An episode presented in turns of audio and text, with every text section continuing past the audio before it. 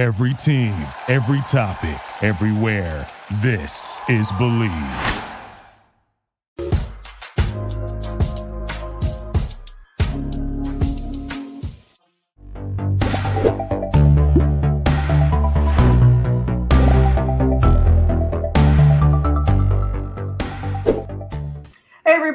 Welcome to the In and After Show. We're back this week for more G-Witch, which was really intense, and more Heavenly Delusion, which was really intense. And I'm starting to wonder why we picked two of the most intense shows for this season to cover. Like, there's no rest for really the wicked. Intense. No levity at all. Just like mom crimes, and there was a bassoon number. There was a part where a kid played a bassoon. Where was the bassoon number? Heavenly Delusion. In Heavenly, yeah, I remember that. Yeah.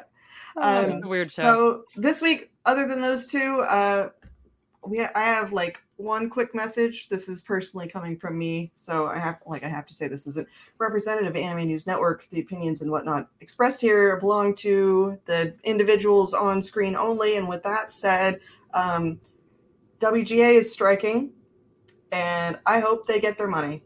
Hell yeah! So if you haven't looked into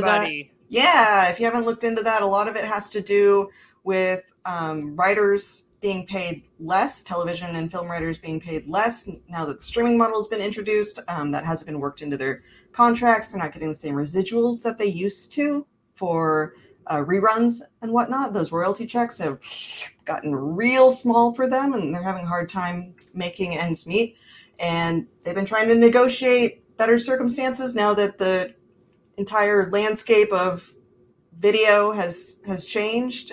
And I hope that everyone comes to the table and works something out with them, because you're not going to have your great Yellow Jackets or, you know, all those Netflix shows you really love, or, you know, any of those hits, Emmys and whatnot. That doesn't happen without great writers in a writer's room working on all the content that we love to watch. Still hate that word. Hate using it. I'm sorry. I called it content. In my classroom the other day, I made a comment to the effect of, like, I can't believe I'm about to say content creator. And my students like, what's wrong with content creation? And I went on a rant about how they shouldn't allow the heart and soul of their art to be commoditized by faceless corporations. Anyway, I'll probably keep my job. It's fine.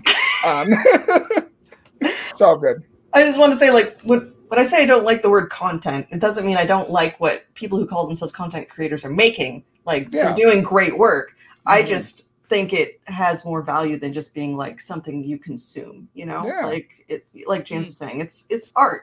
It's funny because I think one of my titles is undoubtedly content creator, and I have written actually like the script for a graphic novel, and I have also written a pilot with my friend Lisa, and that's so cool. And so I was talking to someone today who's like in the business, and I was just like, I just want to be a creative, you know, like it's like content creation is fun. And it's like, we were just talking about how, you know, today I recorded a video on Bara, not Boys Love. Just wanted to clarify. And it's like, what? But I do think that just content creation can be super monotonous. And Lindsay, maybe you can kind of understand this, because I know you used to write the list for Anime News Network, and it's listicles, like, that's kind of how it feels when you're a content creator. It's like you're doing like shallow, I don't know how to I don't want to sound offensive, because there's definitely content creators who make amazing educational, incredibly powerful, like wonderful content, but it's some of it can be kind of almost like listicle like, or very like surface level, when you really want to do something that's like more creative and in depth. So but you're chasing trends, because that's going to hit the algorithm. At the whims of the algorithm, at the whims of the algorithm. You know, you're just trying to make money, like, you know, all the above, right? So it's just a weird world we live in. I mean, I never thought that I would be doing what I'm doing right now. You know, but I definitely, you know, those streaming services, they have a beep ton of money. So it's just like these writers, like they're so creative and talented. It's like, give them credit where credit's due. It's like, man, they got us through the pandemic. They've just been like so inspirational and wonderful. Like it's just like, okay, y'all have so much money. I'm sorry. Yeah. Well, yeah, and some of y'all might be too young to really remember the last time we had a major WGA strike. Yeah. And it ruined pop culture for like 5 years because everything was just crappy reality TV.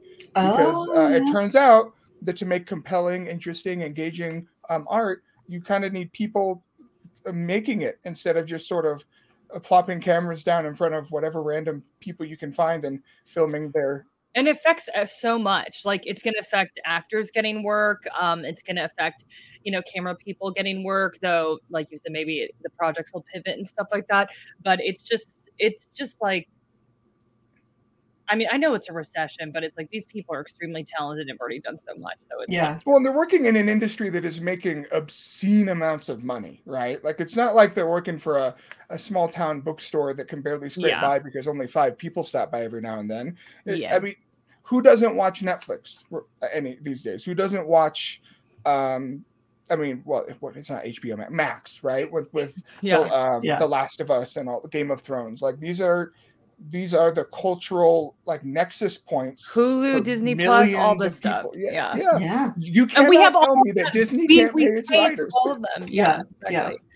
So yeah, I just can't believe there's so many streaming services that I'm subscribed to now. Like it's actually ridiculous. You know. Did you know AMC has its own individual streaming service? Why?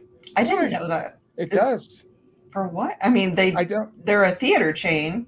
So no, like AMC, like the movie channel. The old classic movies. Yeah. But you know what's funny is AMC's demographic is like old people. So they're not going to know how to work that stuff. Like my dad can barely log in Netflix, you know, like I'm like, so that's not the play. But anyway, that's funny. My parents have gotten plugged in. Okay. I think. Well, considering they're still on DSL internet, they're doing the best that they can. Oh man. Yeah.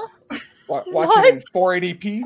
Yeah. Well, it has to do with their location. Like, you can't get cable internet out there, which is a whole other subject about how rural communities need access to high-speed internet because it's a utility now. So they should. Yeah. I can't even imagine. Yeah. Like, anyway, moving on. Sorry, we got a ton of anime to talk about. Yeah, we do have a ton of anime to talk about. We talked about last week that, you know, sometimes you like to mix things up a little bit, right? Like, you know, you like your heroes. They're good guys. You root for them. They might win over your heart. But every once in a while, like, you like a good dirtbag. Just like, someone who just doesn't have it together. They don't know what they're doing. They probably won't call you back the next day. But you know what? They're hot. So you can... They're supposed to be hot? I mean, What are yours? I may misunderstood the assignment when you said problematic dirtbag, but okay, it's fine. We'll go with it. Should we do James's first or last? Now I feel like I haven't looked at his picks prior to this. This is happening live, and he did hint to me that it was really important I did them in the correct order. And I thought, you know, he's up to something, which is normal for him. But I'm not gonna screen it beforehand. I'm just gonna trust him and go into a live show with whatever he did. Why did James I do this? James never says anything controversial. Never. Why would you be worried? There's no worries. No. So okay, I'm gonna save James's for last because we'll do mine and Jackie's first. Okay. Our dirt bags, starting with Jackie. We'll go with. Should I go 5? Are we gonna do 5? 5, 4, 3, 2, 1, and then 5, 4, 3, 2, 1. Okay. And then 5, because otherwise it's hard for me to. I'm flipping around on. Okay. Yeah. That makes sense. So okay. So my number 5 dirtbag anime boyfriend would be Thorkell. He's tall. He's strong, and he just wants to, you know. Just wants to win and, you know, kill and be a warrior. Can I say that? I hope we don't shut down the YouTube I think stream. It'll be fine. Okay, good. I was like, oh my gosh. But yeah, he reminds me of like, you know, when you're in college, that like douchey, like football player that, you know, has no brains, but that's Thorkell. Like he's just like a baddie and just big and muscular. So yeah, but I feel like Thorkell is not as evil, like it's just like he's so stupid. Okay. You know what I mean? Yeah. If that makes sense. So like, I mean, you don't got to be smart in Viking times. You just got to know how to hit something real hard with an axe. Yeah, but it's not like he's like super malicious or evil. He's just really dumb and and kills a lot of people. Unalives a lot of people. I wanted to ask though, like, so he's, it looks like from the picture that I found, he's missing two fingers, right? Yeah, and he lost his eye. And he's got the headband and the hair. So on like an aesthetic level, what is he doing for you, Jackie? I mean, an eye patch is sexy. Okay. I'm saying that here and now. I've always think an eye patch goes all the way. And you know who actually started that for me? It was Daryl Hannah in Kill Bill. I was like, dang, like, yeah, that's fair. You know, yeah. I don't know what it was. Like, I was just like, an eye patch just makes someone way hotter. But but I mean, I don't know. Thorkell is like, he's not really a villain, but he would definitely be an awful boyfriend. You know, he's not stayed at home. He's not going to take care of the kids. He's just like going to go out and want to kill or unalive. So, oh my God, YouTube's we're going to have our stream shut down. Yeah, sorry. Yeah. All right. So Jackie, I'm looking at your number four. Your number four, I can totally level with you with. He's not one of my picks, but like, I totally get it. And this is, I'm going through all four. Yeah. I'm sorry. Okay. Yeah. So, Jotaro Kujo is like the F boy, right? Like, it's like he definitely will not call you the next morning, doesn't care about anyone but himself. Mm-hmm. Like, I'm pretty sure his son, right? Like, he just like showed up out of nowhere. That was like the one arc I didn't watch, but he was like, "Hey, I'm here." The son has like the poofy hair and the really that's actually not his son. That's his uncle. And we'll get into that. We'll get into that. Yes. Okay. So Right. His uncle is younger than him. Yeah. Yeah. But is like, his hat made out of his hair? I'm sorry. I'm just very confused. No, it's coming out of the side. You know how like they have little holes. So I think it's just kind of popping out. Oh, but it's also like a style choice. You know? The thing with Jotaro, though, Jotaro will not be the guy who picks you up and is like, "Hey, what's up? I'm gonna like say everything you want to hear." Like, Jotaro's gonna be like, You serve on purpose for me, and I don't care about you at all. Like, that would be Jotaro. And like, you know, kind of heartless, doesn't talk much, straightforward, definitely an F-boy. But I'm like, I can level with like, he's blunt, and you would know what Jotaro wants, right? Yeah. So 3 is Vicious. Oh my God, I love Vicious. Vicious is probably one of my first crushes of all time. And I feel really bad for Vicious because I think the love triangle is really what broke him. I think that he was best friends with Spike. I think he was, you know, very loyal in the triad. You know, I think he had like, you know, he wanted to marry Julia. He had dreams and aspirations. And then Julia hooked up with his best friend and everything went downhill from there. Okay. So then he went off the rails, obviously unalived his mentor, unalived his best friend. He's not a great human, but he's got a bird though. He does have a bird. I also feel like they really did him dirty in that Netflix show. Just oh my gosh, so reminded of how anime version. I almost replaced that picture with one from Netflix just to troll. Oh, that would be so mean. But I didn't. But I thought about it. I think that Vicious would be like Jotaro, though. Like, you would know. Like, Vicious would be like, "Hey, I don't care about anything or anyone," and Jotaro would be the same way. Thorkell wouldn't even know what happened. Thorkell would just, you wouldn't even know. Okay. Yeah. Second is Grimmjow. Mm-hmm. Grimmjow is literally one of the most beautiful anime men I've ever seen in my entire life. And if anybody wants to argue about that, like, I will literally fight them tooth and nail. The hair is perfect. Like, he's got like a 12-pack. He's like so chiseled, it's ridiculous. And all of them had this big old belly button down there. Is that like they all have a hole? And that's what I'm saying. Like, the hole placement. Some of them had weird hole placement. You know, not Grimmjow, because Grimmjow is perfect. Okay, and even his little skull, even his Okay, we're not gonna take that out of context, okay? Also his jaw, like, I just like, it's just perfect. And the eyeshadow and the eyeliner, this 2000s hair, and it's blue. Like, I literally don't know how this just spoke to my teenage heart and still speaks to my mid-30s heart. And Grimmjow, but I think Grimmjow would be the type who would say the most and do the most at the bar and make you feel like he was in love with you, and then he would just poof, ghost. I like the eyeshadow as well. It's kind of giving me David Bowie vibes, just a little bit. Which, beautiful. And this picture also solves my like concern about whether the jaw on the outside was his actual inside jaw, but it does appear to be an extra piece that sits there. Like he has normal teeth as well, so it's not like not like skin ripped away showing the jaw. It's like another thing. Okay. He does have a nose. Stain did not make the list. I'm sorry, Stain. Big rip. Grimmjow's lost thief. I hate you so much. I can't believe I said that out loud. Okay, so number one on the list, without a doubt, is Joseph Joestar. Like there was like no. Like I knew Joseph would be at the top. Joseph would literally say and do the most to make you think he was in love with you. And he is beautiful. Like I think the best looking Joestar. I know Jotaro gives him like a run for his money, but Joseph's also charming and like really bubbly and adorable. And you would be like, oh, he's just a puppy dog. He's golden retriever energy. Yeah. And it's BS. He doesn't care about anyone but himself. He walked out on his wife, Jackie. He walked out on his wife. Jotaro's his son. Didn't have a relationship with his son. I forgot that the poofy-haired one was his other son, which was out of like which was an affair too. Yeah. Like Joseph is awful. Like, I'm sorry, the worst boyfriend you could possibly had. Is he like arguably one of the most beautiful anime characters? Like, I would put Grimmjow and Joseph like right up. And also Joseph's personality, like charming and adorable golden retriever energy, like I said, but in that heart of hearts, not a good boyfriend. Black heart when it comes to boyfriend status. So I can't wait to see y'all's. Mine was pretty good, right? Yeah. Yeah, he's also down to cross-dress on occasion, you know, if he wants to. There's that episode where he dresses up like a lady to get, and then they kill a Nazi. Yeah, you know, I never said Joseph's not a good time. Joseph's a great time. But Joseph is definitely not boyfriend material 100%, like the worst, so...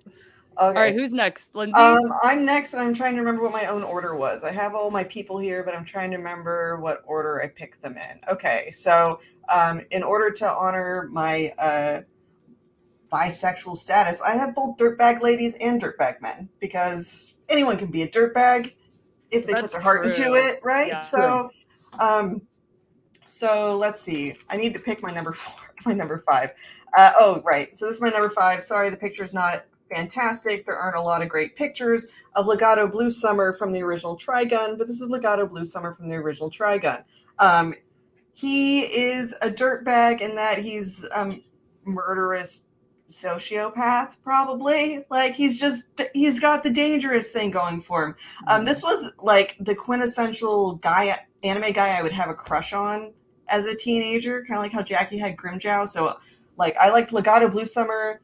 I liked Aoshi from Kenshin, any like stoic, cool, like dangerous, plus if he's a vampire or something, that was my vibe at the time. So just, you know. I definitely get Vampire Hunter D vibes now that you said that. Yeah. He's like, beautiful. I was just like, I wrote beautiful, really good. He's just, this is a guy, it's totally like, he's like runway model, good looking. He doesn't have any emotional intelligence whatsoever and does not care about your feelings at all. That is a hookup 100% just because of how good he looks. No value really beyond that. It's like run into him at a rave and can't even get a good look at his face before you're... Let's go hook up in the bathroom and then I don't want to ever see you again afterwards or think about this. Yeah. This is only a conversation on Anime News Network. I was like, am I going to say this in front of my boss? Because Lindsay's my boss. And I was like, yeah, okay, cool. Next one is, I thought Jackie would pick this guy, but this is Kaji. Kaji's a dirtbag, all right? Yeah, he is. Kaji sucks, yeah. He probably doesn't shower. I think he owns like one suit, okay? He wears the same suit to work. He probably sleeps at work sometimes. You cannot trust him with anything. He's backstabbing, conniving, like triple agent in the series. Flirts with everything, everyone. Yeah. That's, his breath just smells like whiskey and cigarettes. I'm sure he's an alcoholic. Why am I turned on by all of this? Like I'm listing all the bad traits. I'm like, flirts with everybody, reeks of whiskey and cigarettes. I can fix it. Yeah, no, like this is a guy like you meet him at an airport bar waiting for your flight and he's already drunk at like 3 p.m. and he probably starts rambling about some book he read that he thinks makes him sound really smart. And you're just like, whatever, you're good looking. And shut up and get in bed. Shut up and get in bed. You look like you might have a 401k though, so maybe there's some financial stability there, but like he doesn't care. He secretly has like a huge bank account. He's very frugal, but also, you know. Yeah, exactly. He and Masato were the perfect toxic couple though. Yes. Like it was like they mirrored each other's trauma really, really well, but moving on. Yeah. My next one is going to be... This is number 3? Yeah, this is my number 3. This is kind of like a throwback, but does anyone remember Pyrotess from Record of Lotus War? Oh my gosh, I love this show. The ending song is the best. Yes. Let all the wonders come to me. I'm digging her like 80s CEO vibe with the padded shoulders. My heart. Oh yeah, this is, I'm sorry, I will shut up, but like 100%. I'm so glad you reminded me of that anime. It's beyond. Yeah. The opening, I like the opening song a lot as well. It's just very like, do, like very like ethereal sounding. Anyway, so most people go for Deedlit, but the evil version of Deedlit is Pyrotess, and once she's super hot. She's just like hot, like completely dedicated to the Black Knight guy who's also super hot. Like everyone in the show is kind of super hot, but like she's just really dedicated to him. Got like assassin, like throwing stuff, and like they go down together at the end, and it's really dark and romantic when the dragon like starts crashing all around the place. And oh my god, I need to watch this anime again, like, and now. And she's just a baddie. She's just like, she's a complete. I kind of miss when they let elves have really wild ears, you know, like actually, long ears, or whatever she's supposed to be. I don't know if she's an elf, but she is. And she looks amazing. Even this outfit, it's like. It's like you said, the shoulder pads, like the low cut, like it's just, and the collar, like she's got like, the high collar, but like her like titties are out a lot of the time, but like it's still kind of tasteful hot, like it doesn't feel sleazy really, but you know you can't trust her for anything. Like imagine if we got like Basic Instinct era Sharon Stone to like play the live action version of the character, and that would be something like So I don't know, I just love her, but she's bad guy. Pick. In the way of the heroes the entire time, and just, you know, doing the unaliving all over the place. We've definitely hit our unalive count. Yes. By the way, with quickly. Mine alone, my bads are. Okay, so this is my number 2, and he's good-natured at heart, but totally a dirtbag, and that's Lupin. Oh, yeah. Mm-hmm. So most people are like, Lupin's not hot. Okay, I'm going to be real with you guys. I really like how hairy his hands are. So, like, that's just like, I just like it. Okay. I just like it. He's got texture. He's got, you know, and that's not hairy. He can drive a getaway car. He's got a great sense of humor. You know, he's down to get into trouble, but he might also leave you high and dry. Like, and you'll probably never get to get him away from Fujiko. Like, she's really who has his heart anyway, but. Lupin can but also, I mean, if you're like hooking up with Lupin, that you're like only one step away from also hooking up with Jigen. Hanging out with, I was going to say with Fujiko. I mean, you got the whole crew. Yeah. You got the whole crew though. So, I mean, that's like, you know, that's a fun party. Yeah. Whoa. We just went off the rails again. I mean, you can travel with this guy. He's been to Italy. He's been to France. You know, good point. You can tag along with him on all of his thief escapades. Lupin is definitely the guy you meet when you're like on a like European like 2-week trip. Yeah, and then you meet him on a cruise. Exactly. Yeah, you meet him on a cruise. He pretends to work on the ship, but he doesn't really because he's there to steal something or whatever. And he's got he's got costumes. He could be someone else if that's what you're into. You know, like. You got a lot of options with Lupin. You just got to get creative with it. Okay, so my number 1, dirtbag. They probably smell horrible. You know, they're up to no good all the time, but are super hot. Is Balalaika from Black Lagoon. Oh my gosh, yeah, she's amazing. Yeah, you know she smells like cigar smoke and like vodka and. You know, her hair, I don't know how often she's like take bath or whatever. She hangs out with thugs all the time. She's signing off on murders. Again, you wouldn't want to like cross her in the wrong way or you're out. Like, also probably doesn't give a shit about you at all in any kind of fulfilling way about anybody. Dude, so hot. Black Lagoon has like the hottest ladies in there. Yeah. Roberta the nun, like amazing. That episode is like one of my favorite anime episodes of all time. Like that is a wild battle. Like to this day, I'll just like, that's like up there with Rockley versus Gar for me. Like I'll be like, let's just Google that. Let's just watch that scene again. Mm-hmm. Yeah, man, you just got, I need to rewatch so many anime. You just took me down memory lane, Lindsay. Holy. So I've now opened James's folder. I'm not going to look at the thumbnails too hard, although I'm really suspicious about what's about to happen. Who's here. Who's number five? Yeah, James, who is your number five? James even made titles for this. Oh my gosh. Alucard? You're kidding. So the best picture of him, right? Yeah, I somewhat misunderstood the assignment when we were told to make problematic boyfriends lists. I was trying to find the most problematic, dirtbag people that would, not be good to take home to mom and pop. And I mean, Alucard is a servant of the devil, obviously, a being of night, a bloodsucker that will turn you into one of his presumably vampiric harem. I haven't seen Hellsing, but I know that he is, he's pure evil. Mm. And as a good Christian man, I just know that if my daughter and or son brought Alucard home, I would be feared for their soul. Okay. And also, he needs to work on, he might have some kind of gingivitis going on. So that's also his gums are a little suspect. That's true. Yeah. Oh my gosh. True. What is this thumbnail? Alucard's kind of hot, and this is no justice for Alucard. Alucard looks like Stain in this right now. But you like him. I do like Stain, but I'm just saying Alucard was a good looking dude. Alucard had like his little glasses and his like suit with his hat. Yeah. Like Alucard looks sharp. This is definitely like mid talking YouTube thumbnail Alucard where he's like about to say something. Yeah.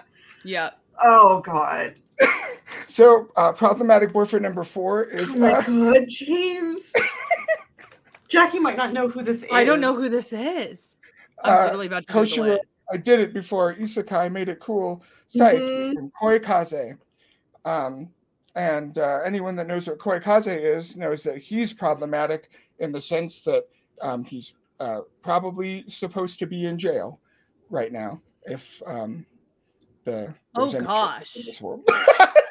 James, all right. So Jackie, since this is a somewhat obscure anime, but and it's a serious drama about this man here, and he meets a teenage girl who he's too old for her anyway, and they start a romantic relationship.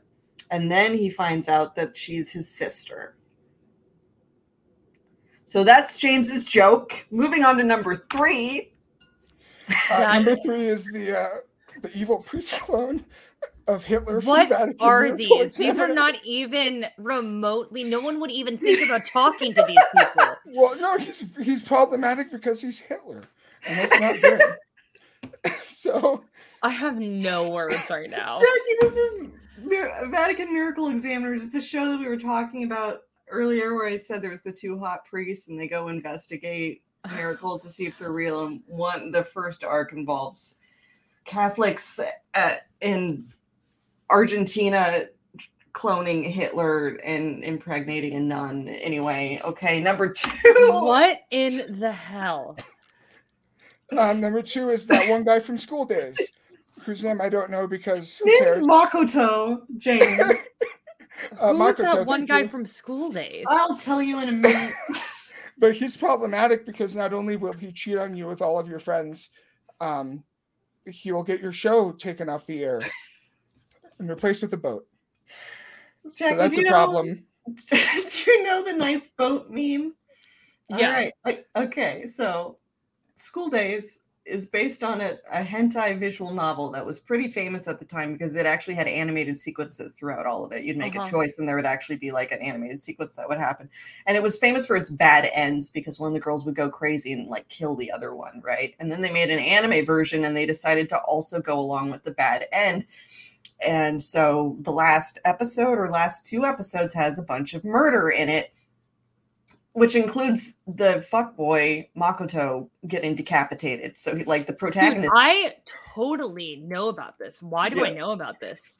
So nice boat happened because unfortunately a real life crime in Japan happened during the same, while the show was airing, and it had some similarities to the events. So they pulled the episode and didn't air it. And they put this picture up instead during its time slot.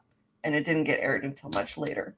Are you joking me? No, I was working at A&N when this happened. I remember when this happened. Wow. So yeah, Makoto is probably the most problematic boyfriend of all of anime. He has sex with everyone in the series and then dies. And then because everyone hates him. Everyone hates him, and one of the girls goes nuts and like legit. Yeah. Oh my gosh, that sounds. That show is like wild. That's like a horror movie. Yes, yeah, it goes straight into a horror direction afterwards. Like it's gory and Oh my gosh! So that's your number two, James. Number one. Oh my gosh! This guy or whatever. This is the toilet. That's the toilet for me. Yeah, no one would even. These wouldn't even be boyfriends. Like they wouldn't even be. We don't know what's going on. There's a freaking like fly buzzing around it in this screenshot because it smells like. Maybe that's the girlfriend. Dude, can we get this off the screen? It's making me physically ill. I literally can smell a toilet right now just from looking at that. Oh my gosh, you were sick, James. James, are you proud of yourself? You're proud of yourself, James? I made a list of problematic boyfriends.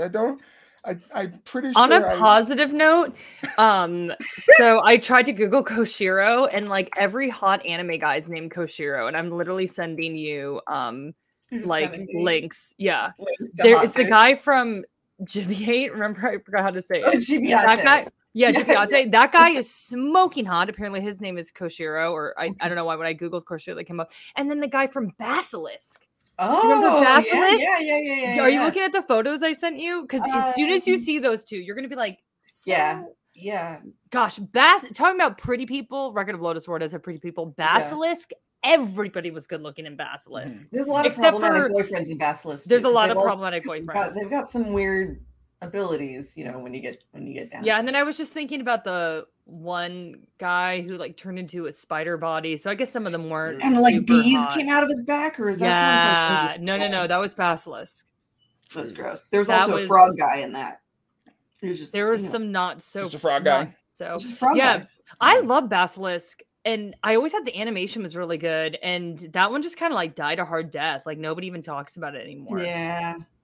I love that one. It was basically Ninja Scroll, and they just expanded on the plot. Yeah, it does feel a lot like Ninja Scroll. I wanted to ask James if he had any honorable mentions that he might want to throw in at the end here in the spirit of the... Is that everybody? There's Bondred, I guess. He's definitely... Oh my gosh. Hey, stop. No, if we're being real, though, Kaji... You have to think... For sure. Yeah, Kaji for sure. Yeah, James is just ridiculous. Like, those weren't even people you would want to talk to. Some of those weren't people, Jackie. Some of them just weren't even people. One was a toilet. I was like... It's a sentient toilet, though. Do we know that? Yes. It is. Oh, right, because it's a... Yeah. Because it's the author of Maiden Abyss. Yeah. It's a sentient toilet. Mm-hmm. That was like the form that he wanted to take. I wonder why. Yeah. Makaji, Char, that's a good one. Yeah, Char. Alucard for real though. I mean, you know. Yeah. Also, who's the priest guy? He's also got kind of like a thing going on. Alucard from Hellsing. Yeah, is it the older guy? The older guy who has like the no, the kind of like frenemies guy. That, Yeah, he was older. Yeah, he wasn't like he didn't have the sex appeal that Alucard has. He was during that era that we talked about where there was like a slight obsession with like priests during like the like priests. Yeah. But he wasn't evil. He was like a rival of Alucard, but he wasn't like mean or maniacal. But he was just like cool. Masato would definitely be one. Masato's Masato is toxic. Yeah. We love He's Masato. A hot mess. Yeah. Yeah, Masato's a hot mess. You know who's low-key the sleeper hot mess? Who? It's the blonde girl. Is it Ritsuko? Ritsuko, yeah. Oh. Ritsuko. When it came out that she was beeping Kendo and like her mom and all that, I was like, what? She's got mommy issues. I've been out there for like for Gendo. Is there some Gendo. That's why I said Kendo. I don't know if I can say the next year. Gendo is one of the most evil villains of all time. Mm. Actually, John Swasey voices him, and I asked him. I said, "Who he voices? All Might?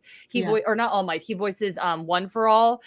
He voices some of the best villains." And I was like, "Who is the worst villain you like out of all the ones?" And he said he didn't even hesitate. He was like, "Gendo. Like, no, there's no. If you're that mean to your son, I'm like, oh my gosh." Speaking of Gendos, that actually. Kind of leads. Great segue. Great. Why? Segue. What? Well, I mean, the name of this, what I named this episode was "In Defense of Prospera," which people have compared her to Gendo. She's not as bad as Gendo. Gendo's really bad. I don't know. I mean, she put her kid in a robot. I mean, that honestly, if Gendo was given the opportunity, I think Gendo would have done this. Well, like, he also put his kid in a robot. He did. He did. He physically put him in the robot. And had his wife's soul in it. Yeah, you're right. Actually, he might be worse than Prospera. Yeah, he might be worse. Yeah. Yeah, I don't know. They're both pretty bad. I don't think that's Prospera. I think it's like her face got, you know how they did the face thingy? Well, maybe not. Her name before the face. I mean, her name before she took on this form was different. Like in the prologue, she had it. No, but she looked so sweet. She was like Suletta, you know. Yeah, she looked like short Suletta. Hair. Yeah, yeah, and she was like so happy, and they were. Prospera's giving off real cray vibes this episode. Like she's getting a little unhinged. So she's just like she's going full. She's like mode. She holds her hands together like in the screenshot, and then she's like, "We can expand it." And then she's just like standing in the middle of her office with her arms raised above her head, and the other lady who's there is like Mel or Belle or whatever. She's like, that poor lady. I was like, I know that poor lady. I mean, like, she obviously did some, like, mess up human experimentation or something, because that's kind of, like, what Prospera was holding over her head. Yeah, she worked with the Elon stuff. That's, like, that's her bag. Yeah. So she has she has a lot of guilt relating to that. But I do want to talk about Prospera and whether she has a point. In usual Lindsay manner, we're going to look at this villain who is doing, excuse me, unobjectively bad things. Let me get some water. Okay. But maybe she has a good reason behind it. I mean, I guess the reason is technically to get rid of war, which, sure. I mean, she wants to get rid of war. War is bad. That's. Yeah. I mean, that was like Nerve and Neon Genesis. Well, not Nerve. It was ended up being Sele, right? But they were like, let's just turn everybody to putty so everyone can be happy. It's like, that's not, no. If we're all one giant entity, then there's no conflict. Yeah. There's also no individuality. Yeah. That's not making anybody happy. No. So well, I mean, anyway, moving on. That's a whole different discussion. So she wants to get rid of war, but also she just, you know, wants to avenge her family and colleagues and mentor who were all brutally murdered by Delling during the prologue, when he was putting the Benneret group thing together, and to also because of, you know, some of the side effects of piloting Gundams and wanting to put it into that violently. So, I mean, you know, I can get behind someone with righteous vengeance. Yeah. A classic John Wick scenario. It's her whole family and her. They kept her husband in space. He wasn't doing anything. He was a bunch of other people. Like, through her home, everything she knew, and her dog. Like, I mean, well, I guess we don't really know what happened to Aerie, but obviously, like, she got Mike TV'd from the Willy Wonka movie, but she never got un-Mike TV'd. How did that happen, though? We haven't seen it on screen, so I'm not what I assume happened is that when they were out in space during the prologue, you know, Aria was able to control the Gundam and actually like killed a couple people, and she's just like a kid thinking she was like blowing out her birthday candles. And so I assume that like she tapped into the data storm, or she said her like physical body wouldn't survive basically the level of synchronicity or something with the machine. And so she hit like level 10 or whatever. So she just let the machine absorb her. And so that's the only place her consciousness. So she was just like so synchronized with the machine, and then it just something happened. Yeah. So she doesn't physically she doesn't physically have like a physical form anymore. She just sort of we'll get to it later, but there's also maybe more than one of them now, which is definitely a little so when we get to the Elon part, we can talk about that because that was nuts. Also, when it comes to Prospera, I don't know, like, I kind of, do you feel like the ends justify the means? The brainwashing Suletta thing is I think where we're, as an audience, supposed to draw the line, right? Like, yeah, where, yes, she's filled with righteous vengeance, which is, you know, we're all for that. Yeah. But we're all for that. We're all for the vengeance. Yeah. But she's, you know, we have our main character, you know, who we've come to love over the course of the show, and we're seeing the damage that her schemes are doing to all of the still alive, not evil people, right? So the collateral damage is becoming hard to justify. Yeah. Is Gundam all Gundam just about like how awful war is? Is that just like the recurring thing? Yeah. Well, I mean, not the Build Fighter shows as much, but yeah, those are about always more. Yeah. Yeah, because I'm just like, it's just so sad. I mean, honestly, like we picked like the two like saddest anime to be covering this. Well, actually, Vinland Saga is pretty bad, but it's funny because people at first were super, you know, being typical internet nerds. Where when after the prologue episode, and we spent so much time with the school and the duels and the Utena kind of influence, but for people that haven't seen Utena, they don't know what that means beyond, you know, school shenanigans. And people are like, oh, this isn't Gundam. Gundam's supposed to be dark. Gundam's supposed to be serious social commentary. And it's like, look, see, there it goes. You're like, we need to actually have empathy for these characters and care about them. I will, in those people's defense, it was like a little slow the first three episodes after the prologue, but then, whew, it is wild. Now it's as dark gets. Not as dark as last week though. Yeah, not quite, not quite. Yeah. There's still a lot of like freaky stuff, and I mean, we are seeing a lot of parts moving around, like for instance. Okay, before I guess we talk about that, what did Shadik do with his dad? Where is his dad right now? Who knows? Okay, because I mean, you know, he kidnapped him. So weird. That is your father. Well, yeah, and everyone's like, he's missing. They don't know where he is. They think the terrorists got him. And you know, Shadik is in like full like. He's also kind of losing his mind a little bit. Yeah, I think this. You know, I'm gonna get this presidency. You can tell I'm serious about it because I've tied my hair back and I'm like wearing the uniform instead of exposing my chest everywhere. Like I'm in business mode, right? That's hilarious. It's also just that I tweeted back in October when this aired, like first episode. I was like, Shadik's gonna kill someone, and I'm gonna support him. And I had no idea what was gonna happen in this show, like that he would kidnap his own father. But everyone's vying for presidency now. So like Shadik's trying to, and would they just let a teenager take over the Benneret group though? Like that seems kind of. I mean, they're letting Ghoul's brother take over his company. So that's true. I feel like their opinion is if you're rich and from space, sure. Yeah, I guess so. Yeah, which honestly isn't really far off from our society now. So yeah, that's true. You know, I hate to say that, but it's just kind of like, you know, these people are, you know, of a certain social status and get away with whatever. So that's unfortunate. Yeah. I mean, the Winklevoss twins ruined all of society, and they were like in college when that happened, right? Yeah, with Facebook. So there's precedent. Now I want to see what are they up to now. God. Oh, probably shilling crypto or something. That exactly. I'm like, I can't even. Moving on. Aw, we love it. I got this one especially for the crew because hot hoodie Ghoul is a good Ghoul.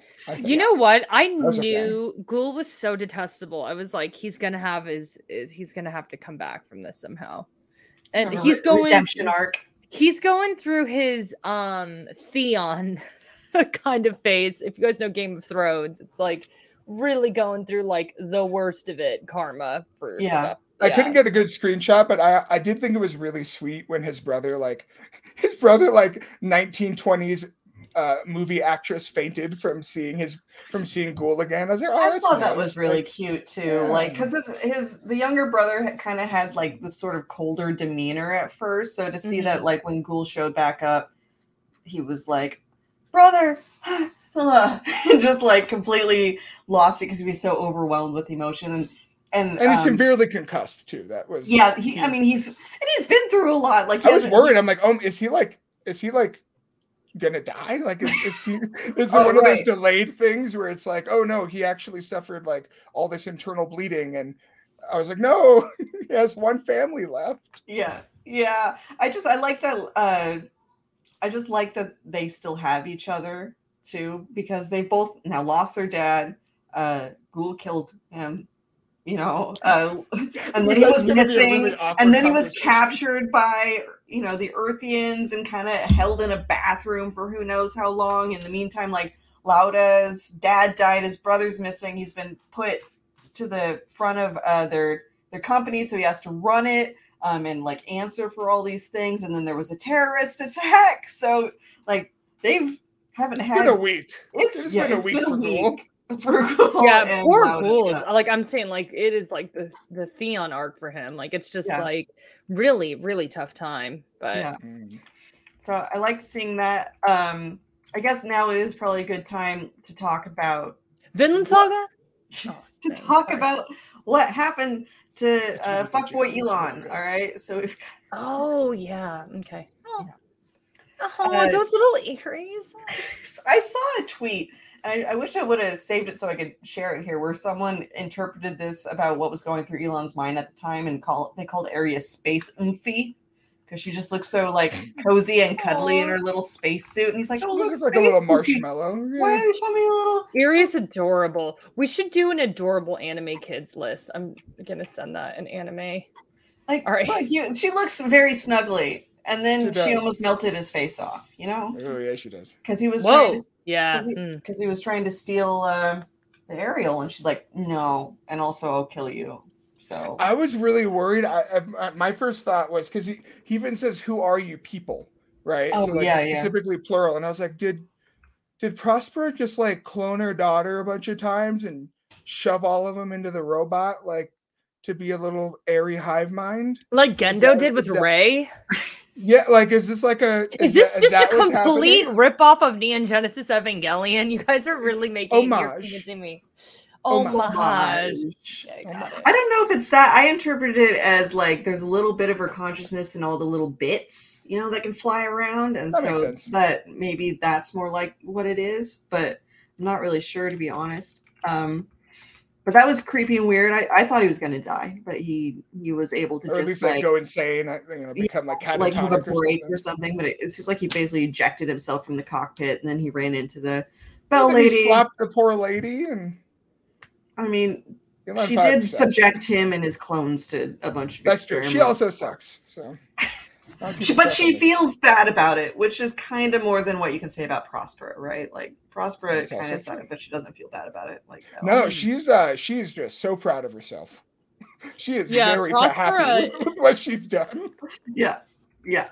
And so the worst of it, and this is what James was saying earlier, is that we really see in this episode how trained Suletta is, because Miorine is like, hey, so. You know, if your mom told you to give up your dreams of what you really wanted to do, would you do it? And she thinks about it, and she's like, well, yeah, because mom's always right, you know, like and just her entire best friend is her mother. Is that Joan Crawford? No, that's get like big, mommy dearest. Mommy dearest. Yeah. Oh, okay. Right. Yeah. So, and then she asks her, you know, if your mom told you to kill people, would you do it? And she's like, well, Yeah. And it's just, it was really kind of shocking. A smile on her face. Now, the show does a good job of showing that she is conflicted, but at the end of the day, she's still, like, that's where she goes.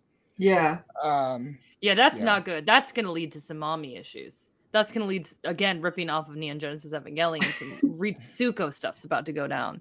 Yeah. Ritsuko. Yeah. Sorry, I always say Ritsuko. Ritsuko. I mean, yeah, I'm really happy. Oh, go ahead. No, I was just going to say Suletta is a people pleaser. It's like really bad.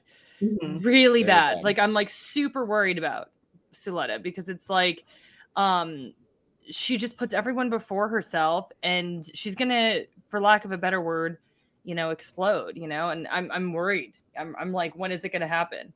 And I mean, wait, what is Suletta going to think of her mom when she finds out that like her, so are they sisters, Aria and Suletta? Like, what is their relationship? As far as what we've been told so far, they're sisters. Someone in chat said they're not, so that kind of confused me. We don't know for a fact. Like the timeline is still kind of weird, right? Because Aria, the one who got sucked into the robot, was like 4-ish years old during the prologue.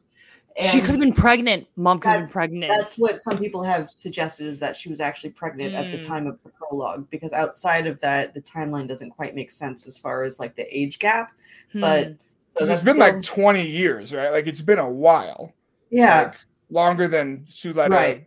Suletta's only, you know, like 14, 15 or whatever. So I thought she was maybe 17. Maybe she's 17. Okay.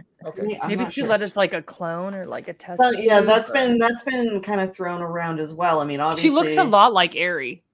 She could, yeah, like she could also have had like Aria face change.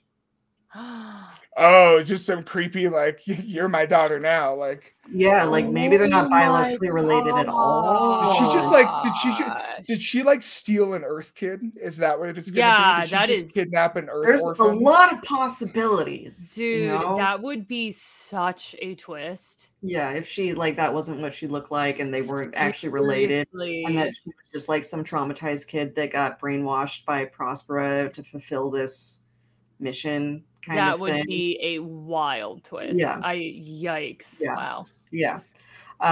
So I mean that leads to a confrontation between Miorine and Suletta, because Miorine has always been like independent almost to a fault, like to a point where she's kind of defiant sometimes, I think, for the sake of just being that way, because she's sick of adults. So I mean she puts her hands on Prospera and confronts her about Prospera's voice. The voice acting for Prospera is so good, because it's just like that line was. I was just like, that was one of those moments where I paused and was like, no, you didn't say that, Prospera. Yeah. You can't say that. Yeah. So for context, for people who may just be listening to the audio version, like Miorine confronts Prospera and is like, "What did you do to her? She'll do anything for you. It's really, you know, you." I don't think she actually says you brainwashed her, but, you know, she just confronts her saying, like, something is wrong. You've done something to her, and I'm not going to let you just have your way with her. And Prospera counters that with, do you just want to have your way with her next? And that can be interpreted two ways. I mean, there's some sexual connotations there, but I think the main intent is actually like, oh, use her. You just want to have her do what you need her to do, and not what I, her mother, and telling her to do. So really, you're not any better than me. And that ends with Prospera being like, so I need you to become president, because I thought that the screenshot was hilarious, because it looks like some kind of propaganda poster. Yeah, this one. You must become the next president. And she's just are like, you a bad enough dude to become the next? This should president. Definitely be. This is an epic screenshot, by the way. This is just like epic. Yeah. I was really happy though that Miorine, I was so worried that they were going to draw out the kind of the tension. And they're as it resolved, but I was really glad that pretty much right away Miorine is like, look, I'm sorry about what I said.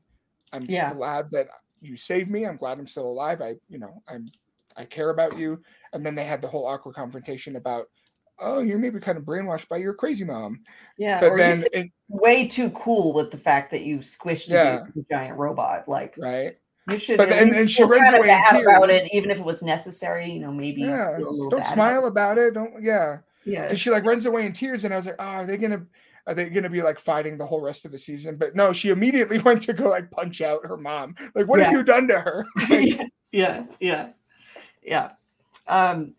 So next week, I assume we're going to just keep seeing more of the machinations of people vying for the president, like role, like Peel Technologies and three ladies that look the same. You know, they've got ideas. Ghoul's back. He may have some ideas. Miorine may take up what Prospera wants her to do and move in that direction. And who else? Is there anyone else? Oh, and Shadik, of course. Yeah. You know who I support for the presidential run for 2024 is Chuchu. Chuchu. Yeah, because you know what? If like she sees discrimination or whatever going down, she's just gonna knock that fucker out with a wrench. Yeah. Punch in the mouth. Yeah. With a wrench. And she can have like a catchy slogan like, you know, choo-choo down the tracks, 2024. You know, the trains are coming. Exactly. Oh my train goodness. Of change. Train of change. We'll workshop it. Yeah. Yeah, this episode was pretty solid. I feel like last week was just more entertaining for this one and Heavenly Delusion. But you want to know what was good? What? Vinland Saga. Did you watch Vinland Saga, James? I review it. I watch it. I have to watch it every week, and every single week Lindsay, I stress out because I don't know how else I can keep describing a perfect show. It is every week. It's like another masterpiece, another masterpiece. I don't know how they were able to one up the episode from last week, but like they did. Were you sobbing at the end? I was crying. Yeah. Crying, Lindsay. I don't know. Like we watch a lot of sad stuff. It might be too much to add. I will argue that Vinland Saga, in my opinion, is better than both of the other two shows we're covering, though. Like I really like Vinland Saga. Like this last one with just oh my gosh, Thorfinn coming out of the woodwork, almost beating Snake, and then is it Vadar, the guy with the red hair, who's Arnhide's Ardar. I was like Vadar. Ardar. Yeah, the name's good because we have Ardar, Arnhide, Einar. Yeah. So it gets like the crazy part, and I know we don't want to talk too long about Vinland Saga, but it's just like this was like such a dark, violent show, I think, in season 1, and like season 2, you know, it started off with like farming, and it was like, you know, just like this totally different vibe. Obviously, like still a lot of sadness and violence, and you know, it talks about slavery. Like it's not heavy, but we've seen a lot of action in these last two, but it's like not glorifying like war or violence in any way. Like it's like it is literally heart-wrenching what happens to Ardar, like in this last episode. Like you just see him looking back at his life and just thinking about like how, if he would have just decided not to go to war, like how his life would be different. And it's like gut-wrenching. Like there's literally this one scene where it shows him like flashing back to when he decides to leave his wife. It's like Ebenezer Scrooge style, you know, like he's like the ghost of Christmas past, like seeing the whole thing play out in front of him. And he's just like this haggard slave, like screaming at like the young warrior version of himself, like, please don't leave your wife and child. Like, I'm like going to cry talking about it. Like he's like screaming at his younger self, like, don't leave them, you know? And when he passes, it's just like literally one of the like gut wrenching reunion. Like it was just like, and it was just so well done, James. Like the music, the animation, the pacing. Like I'm just like, I honestly, I'm absolutely loving that show. Like I would be really shocked if it wasn't like in the top 5 for anime of the year. Yeah, I don't know if James, you agree with that? Like easy, just 100%. And I don't like. Season 1 was good. Like everybody's like Vinland Saga, man. Vinland Saga, Jack, you'd love Vinland Saga. And I was always like, it's cool. Like it's violent, you know. Like this one, it's been like it's got that like heart and depth that like Berserk had. Like it has like that really bad violence, but it's also got like a lot of heart to it. So okay, I'm off my Vinland Saga pedestal now. Guys, watch Vinland Saga. Yeah. Please, now let's talk about Heavenly Delusion, a happy show, about happy children. No, I'm just kidding. This was a lighter episode of Heavenly Delusion. It was pretty low key. That's true. Other than the really grueling child death in the one part of the episode, but other than that, it was pretty low key and comedic. Yeah, it was. I mean, it was more emotional than like the past episode. Maru kind of got the highlight of it. We got to be a little more familiar with him. You know, I still think he's really cool in that. Like, he seems like pretty mellow. But you just you don't want to mess with him. James, someone put there was a funeral ... I know. I honestly I forgot about that when I was making that comment. I was like, oh, there was the really sad death of that one kid. I thought he died last week though, and so I kind of compartmentalized it. Yeah, he got cremated this week. Also that comment just got me. There was a funeral, like yeah, but there's also that really like the boner and porno jokes, like yeah. Which again, yeah. I felt like those were like what I like about this show is like if they're gonna make a sex joke, it still feels really grounded in reality. Like it feels so genuine. Yeah, like this is a teenage guy. The girl he likes, you know. Well, the person he likes has just left, and he knows there's a whole bunch of He's got some downtime. They're gonna be gone for a while. He knows there's a bunch of books next door. He's going to look through it. All right, there's a spicy magazine in here. And I've got urges and I've got some alone time. Now would probably be a good time to take care of it. Did it in a completely different room. You know, not like where they've been sleeping or anything. That is true. That is, yeah. Yeah, I think pretty considerate, you know. My only issue with that scene, and this is I think it's a language thing, is the line they use when they're hugging and Kiriko's like, I can feel something hard. Yeah. I think it's more, that's just like the cliche line. But my first thought was like, wouldn't Kiriko just say like, dude, you're poking me, man. Like.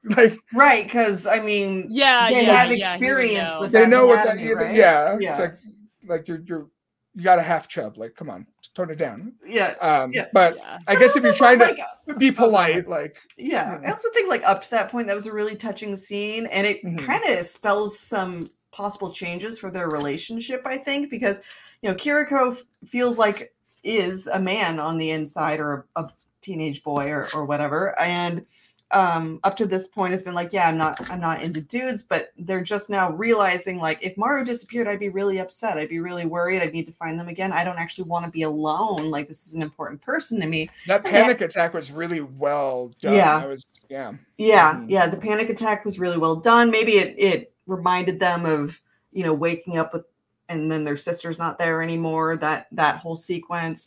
And I thought the hug was really touching too, because Maru seems like someone who, we got his whole backstory up to this point and hasn't really had much of like emotional upbringing, has been just traveling around with adults. An adult would get killed. He would then end up traveling around with a bunch of other adults. You know, there was no like secure environment. So he doesn't strike me as someone who would probably know a whole lot about like how to comfort another person when they're freaking out or anything like that. So I just thought the hug scene was really sweet, even if it did end in a boner joke. So yeah, my one worry, and it's hard, right? Because like you said, I think the show is doing a good job of showing that both of them are growing a lot more attached as they travel together. Yeah.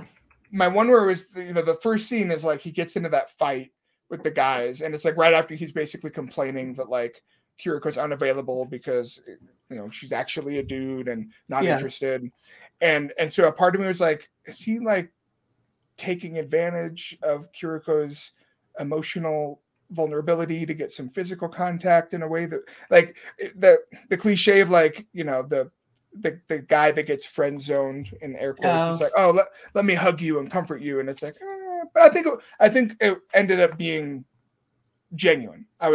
I was wondering if it was going to go like, if there's going to be some kind of like thing where he was like, where his motives were not necessarily 100% about just comforting, but I think it ended up, like you said, being realistic. Like this is how these characters would interact. Yeah. Yeah. That's what I felt like too.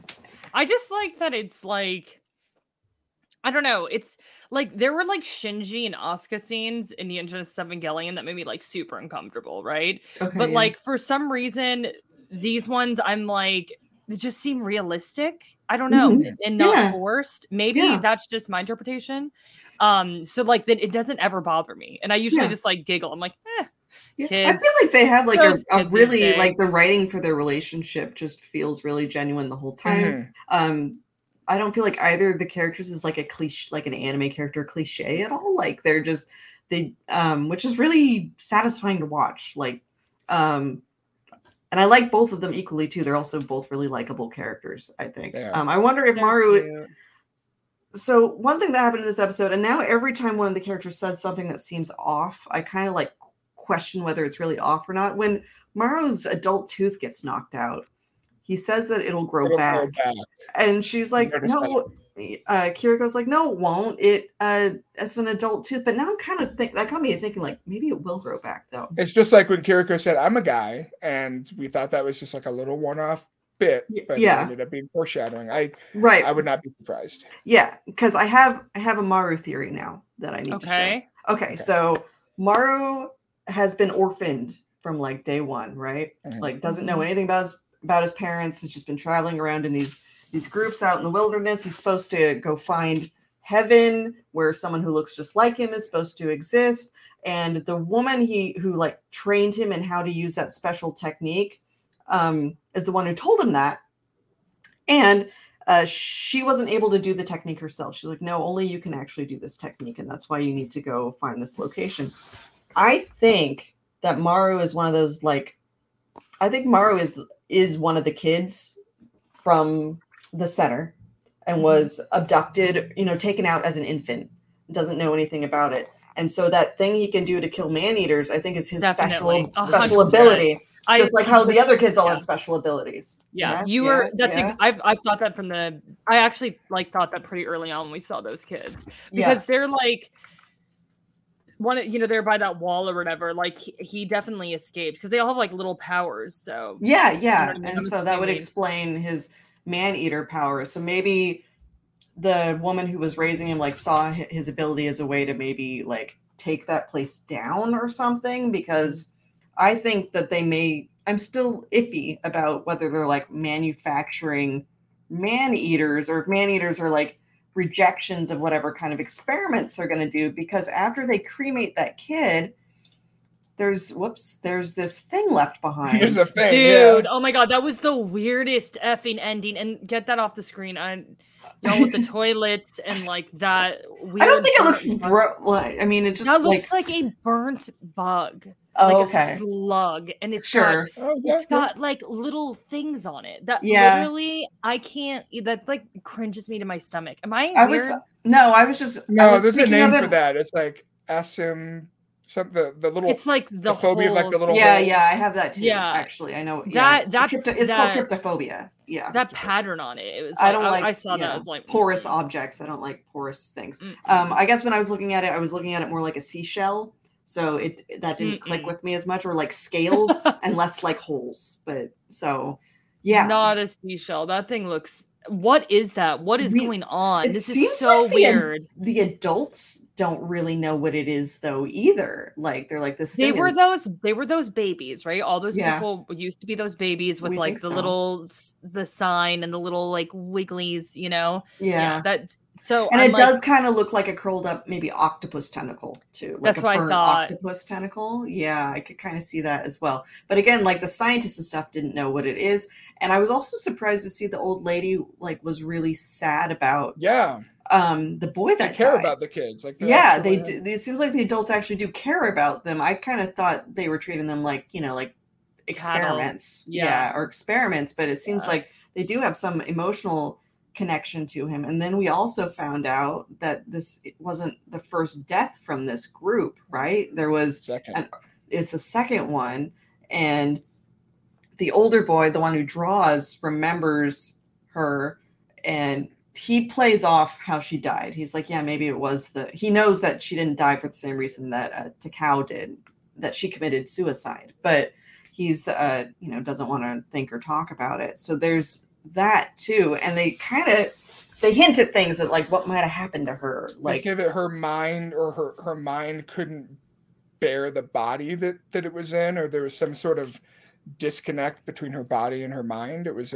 like that they had put too much data in it. Like it's almost like her brain overloaded, and like as a reaction, like she, you know, did that. So there's the system that's going on inside this school. I still feel like there's a lot we don't know.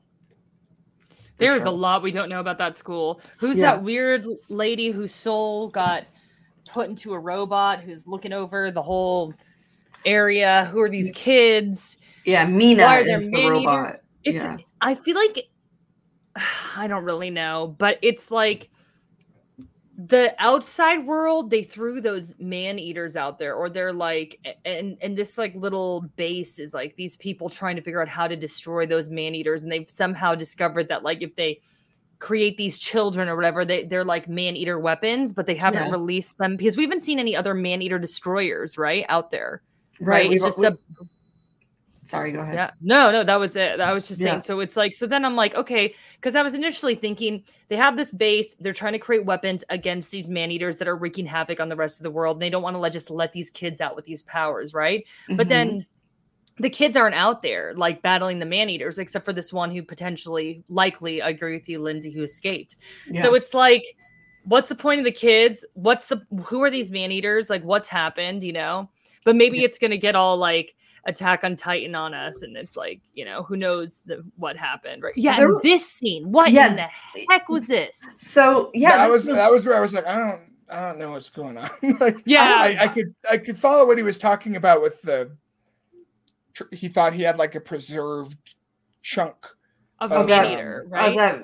The fish man-eater that attacked the boat, because this guy's from the boat, and he's like, I finally got a preserved part, and he's telling the story that may or may not be true. It might just be, you know, like rumor that that people have, where if you fuse with it, because he wants to find the doctor and fuse with it, then he can become immortal. And my first thought is like, look at the world around you. Why would you want to live forever in this? I don't know, but you know, he seemed really upset when the flesh looks like it has kind of crumbled, disintegrated. Like, so it's not good anymore. But that kind of leads into another thing that got me thinking of like maybe some of the adults who are in the facility might be immortal, and they're just continually making these kids or something like that. I feel like that's got to come back around at some point.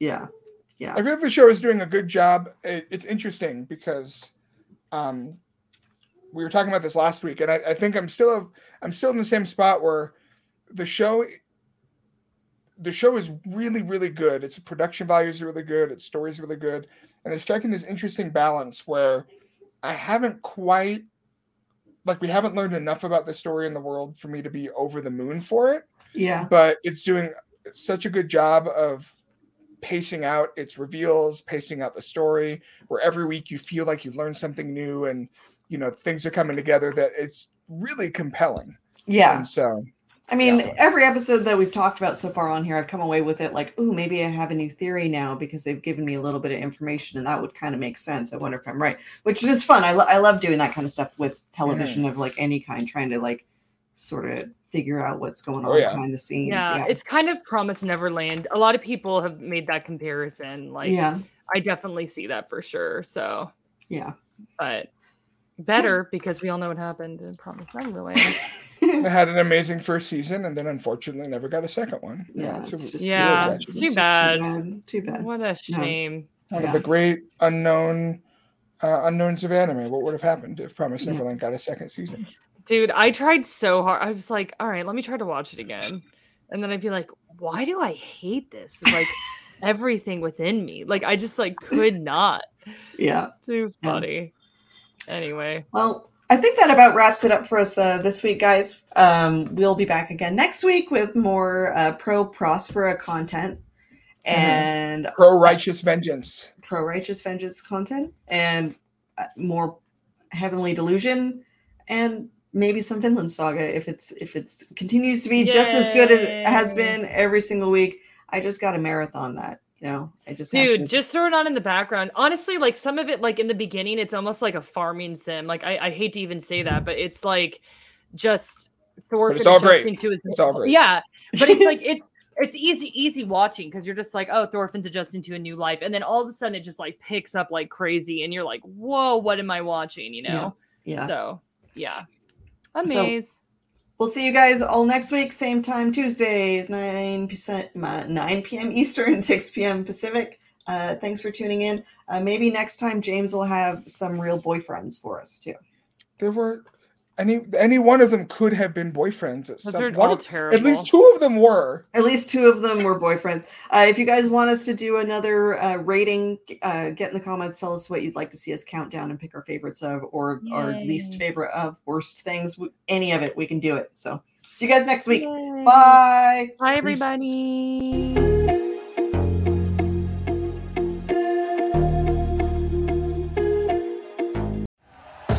Thank you for listening to Believe. You can show support to your host by subscribing to the show and giving us a 5-star rating on your preferred platform. Check us out at Believe.com and search for BLEAV on YouTube.